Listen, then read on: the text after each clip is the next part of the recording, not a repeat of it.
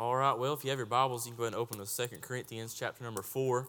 2 Corinthians chapter number 4. Enjoy being here tonight, and uh, certainly not happy that preacher was sick, but always glad for opportunity to get to preach and to get to be here. And uh, not something I take lightly. I'm pre- appreciative of a pastor who lets us do things like this. And uh, I want to give you what the Lord has given to me. I really love this message. I've only got to preach it one time, but the Lord's really helped me with it. And I want to read from 2 Corinthians chapter number 4, and we'll start reading in verse number 8.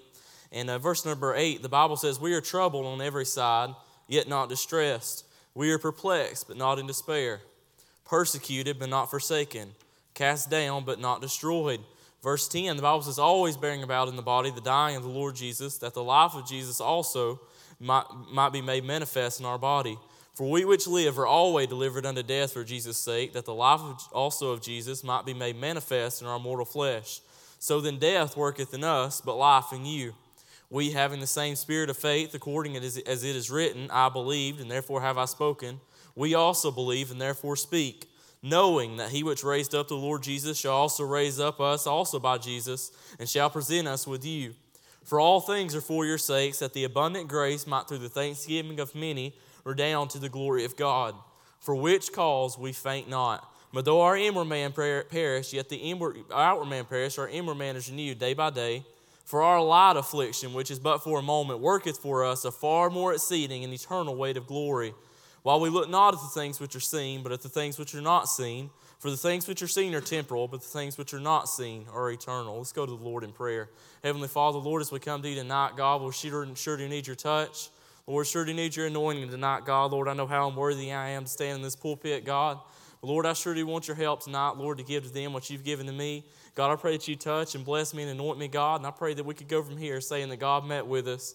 God will give you all the praise and all the honor and all the glory for this. And we ask it in your name. Amen. When we look at the book of Second Corinthians, in this chapter in particular, Paul here, he's writing the church at Corinth, and he spends a lot of time talking about ministry. He spends a lot of time talking about serving God. And he spends a lot of time just talking about what the ministry is like and the attributes of the ministry. And in verse number, chapter number four, in the first couple verses, he talks about the honesty of the ministry. He says, Therefore, seeing we have received this ministry. And I'm glad when we get saved, God doesn't just set us aside to do nothing, but He has a plan for us. He has something for us to do. He has a place He wants us to go. He wants us to serve Him. Each and every one of us that's saved now has a ministry, whether it be big, whether it be small small, each and every one of us have a ministry. He talks about the ministry, he talks about the mercy. He said, as we have received mercy. And the only reason we can do anything for God is because He reached down to where we were and we couldn't reach up. He came down and picked us up. He came to where we were. We couldn't come to Him. And He gave us mercy and He gave us salvation. And He showed us what it was like to live for Him. The only reason we can do anything for God tonight is because of the mercy that He has showed us. So He talks about the ministry, He talks about the mercy. He talks about his manly determination. He says, We faint not. He said, I'm not quitting anytime soon. I'm not giving in. He said, This is the way I want to be in. This is the way I'm going to stick in. But then he talks about the morality. He says, We have renounced the hidden things of dishonesty. He talks about if you're in the ministry, you have to live a certain life. You have to live a certain way. You can't live like you used to. He talks about the manifestation, and the Bible says, but, but by the manifestation of the truth, commending ourselves to every man's conscience in the sight of God, we are to show the truth to others. The truth that we have, we are to be giving it to others. And so he talks about the honesty of the ministry. In verses number three through six, he talks about the hiding of the gospel. He talks about how Satan has blinded the minds of those that are lost they cannot receive the gospel. It doesn't have anything to do with the power of Christ, it has something to do with Satan who has blinded their eyes so they can't see the light of the gospel talks about the hiding of the gospel. He talks about the humility of our service. Verse number seven, he says, But we have this treasure in earthen vessels, that the excellency of the power may be of God and not of us. If God can use a clay vessel, then he has to get the honor for it, because that clay vessel can't do anything on its own. That clay vessel is of no value to anybody but the maker. And say, if God will use somebody like me, the only way for him to get the glory is to use somebody like me who can't do anything on my own. I have to have God's help. And he talks about the humility of our service. We're just clay vessels in God's hands.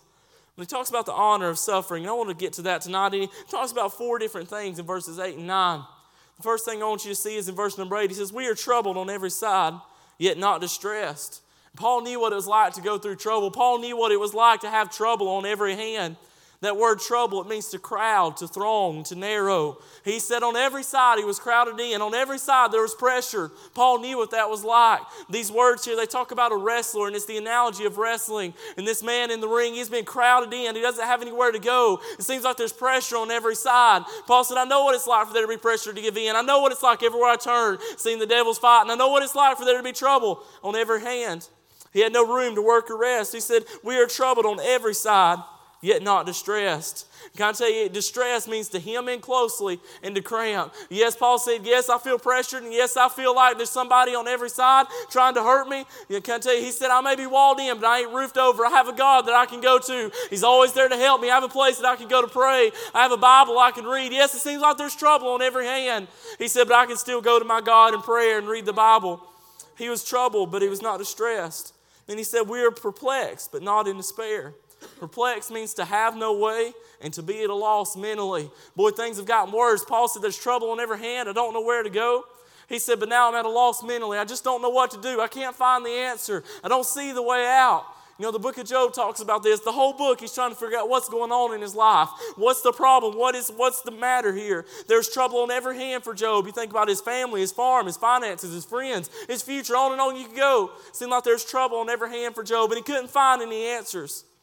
He said, but he was perplexed, but not in despair. Despair means to be utterly at a loss. He said, Hey, I may not know exactly what's going on, but I have a God who's never been behind. He knows exactly what's going on. He knows how to take care of me. He knows where I'm at. He knows what I'm going through. I may be perplexed, but I'm not in despair. He have a father who's always there to help me understand. He was perplexed, but not in despair. He was persecuted, but not forsaken. The word persecuted means to cause to flee or to pursue. Paul knew what it was like to be persecuted. Paul knew what it was like to have trouble on every hand and have to run for his life and to have to flee. And when we think about the whole word picture here is that of a wrestler, as we said before, he was crowded on every hand. He didn't know what to do, he didn't know where to go. But now he's having to flee, and now he's having to run away. And it seems like the enemy just won't get away. It seems like the enemy just won't get, get off his back. So many times we, we go through life and it just seems like every time we try to do something for God, the flesh rises up. Every time we try to do something, every time we go try to go pray, the flesh rises up. He said he was persecuted. He said he was persecuted but not forsaken. Forsaken means to leave behind and to let remain over. He said, I may be persecuted, I may have to run for my life, but I serve a God who's never left me behind. He saved me, He's going to take care of me, He's going to watch over me till the end of the world. I may be persecuted, but I'm not alone in this. I have other Christians serving with me, and I have a God who said He'll be with me always, even unto the end of the world. He was persecuted, but not forsaken. He was cast down, but not destroyed. That word cast down is also a wrestling term. This wrestler, he was troubled on every side. He didn't know where to go. He didn't know where to do, what to do. And he's been thrown down. He's been knocked down. Paul said, I know what it's like to be knocked down serving God. I know what it's like to seem like everywhere I turn, seems like I get knocked down and I get thrown down. So there's going to be times if we serve God, there's going to be times when we just come to a wall that we can't get through. There's going to be times when we get knocked down. Paul said, I've been knocked down, but I hadn't been knocked out. He said, I've been cast down, but not destroyed. Destroyed means to lose, to die or to lose the battle. Can I tell you, Paul said, Yes, I've been knocked down, but I hadn't lost the fight. Yes, I've been knocked down, but I haven't died. I haven't given up on God. How is it that Paul could say this? How is it Paul could say, Yes, I've been knocked down, but I haven't given up? Yes, I've been beaten, but I'm not ever been battered, but I hadn't been beaten. How is it Paul could say this? He said, For which cause we faint not. Paul said, Yes, I may be down. Yes, the devil may be fighting, but I'm not giving up. I'm going to go on for the glory of God. I want to preach for just a little bit tonight on batter but not beaten. Batter but not beaten. Paul knew what it was like to be knocked down. Paul knew what it was like to face trouble, but he went on in spite of all the opposition. He went on and he served God. How can we do that? How can we live this life?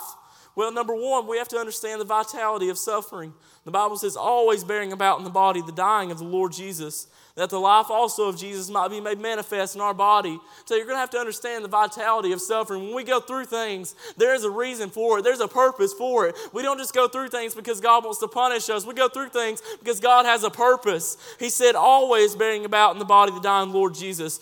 verse number 11, he says, For we which live are always delivered unto death. Always, in every circumstance, in every trial you go through, there is a purpose behind it. You are going through it for a reason. And I tell you, God doesn't just leave you out here for no reason. God has a plan. He wants to show you something. But our suffering is important. Why is my suffering important? Why would that be important? How could that be important to anybody?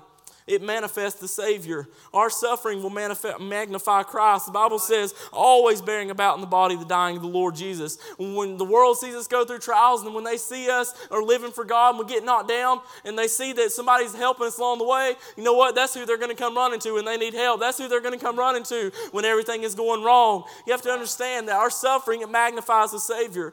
Our suffering moves the sinner. Verse number 12 says, So then death worketh in us, but life in you. Our suffering is important because of the witness it has to the sinner. It's been said that our life is the only testimony some people will ever see. Our life is the only track some people will ever read. You know, you think about the Philippian jailer.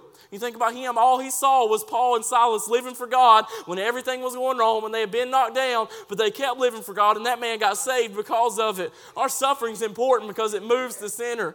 I'm telling you, when we go through things, there is a reason we go through the things we go through. But he had a virtue of faith in suffering as well.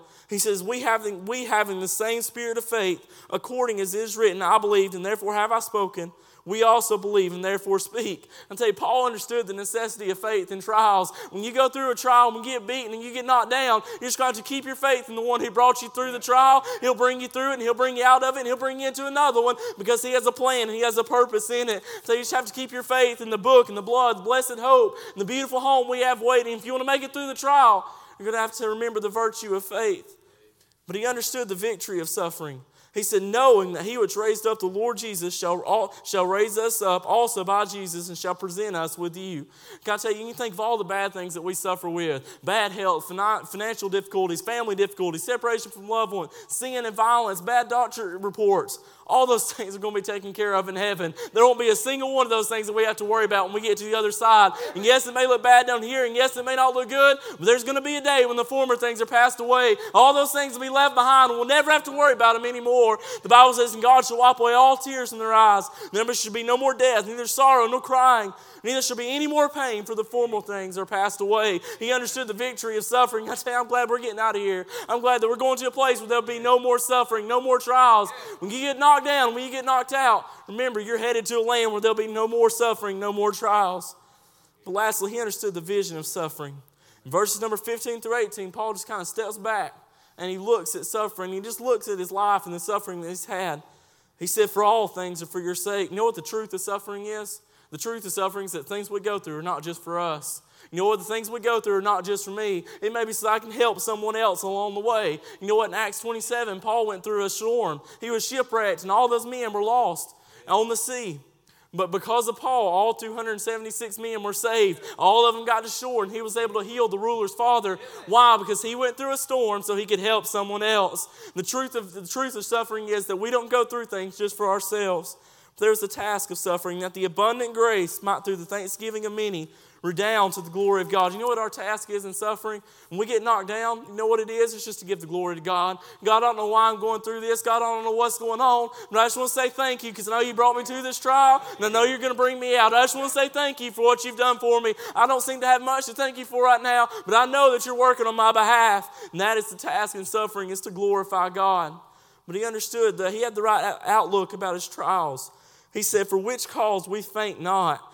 He said he understood what was keeping him going. What Paul kept, what kept Paul going was the fact that God was getting glory through his trials. He said, For which cause we faint not. What cause? That, through, that, that the abundant grace might, through the thanksgiving of many, redound to the glory of God. What kept Paul going in a trial was the fact that God was getting glory. He had the right vision about suffering. He said, Though our outward man perish, yet the inward man is renewed day by day. He said, Yes, my body may be suffering, but I've got somebody living on the inside of me who's there to help me. He's never left me. I'm never alone. He's always been there to help me when things get rough and when things get bad. I have somebody living on the inside of me to help me. But he understood the temper of our suffering. He said, For our light affliction, which is but for a moment. Paul knew the sufferings he went through were paled in comparison to what other people had gone through and what was waiting for him in heaven. Our sufferings pale in comparison to what Christ went through for us. When you get down, when you get out, remember all that Christ did for you. Remember all the suffering that he went for, for through you. He understood the time of our suffering. He said, which is but for a moment. He said, I know. He said, I know it's bad right now. He said, but there's coming a day when I'm getting out of here. He said, this is just as a vapor which passeth away. He said, and all this will be gone away, and it won't even be a memory. He said, I know that there's coming a day when I'll be able to get rid of this. But he understood the temporality of our suffering. He said, while we look not at the things which are seen, but the things which are not seen, for the things which are seen are temporal, but the things which are not seen are eternal. You know what? Anytime we get focused on earthly things, we get, we get in trouble and we stay down, we get knocked down. But anytime we get focused on God, it'll give us the strength to get up and to go another mile, to give us the strength to get up and to press on for Him. It's been said that our greatest glory consists not in never falling, but in rising every time we fall. You know what? I can't promise you that you're not going to get knocked down. I can't promise you that the, there's not going to be heartaches in the Christian life. But here's what I can promise you that you can get up and keep going for God. I promise that you can get up and keep going and do what God wants you to. How do I do that? You got to understand the vitality of suffering. It's, our suffering is important, it's for a reason. The virtue of faith in suffering. If we don't keep our hope and our trust in Him, we'll never be able to make it through it. We'll have to understand the victory of suffering. There's coming a day when the lion of the tribe of Judah is going to come back and take us to be with him. We'll have to understand the vision of suffering, that what we're going through pales in comparison to what's waiting for us on the other side. When you get knocked down, just remember you don't have to stay down. You can get back up and go on for the glory of God.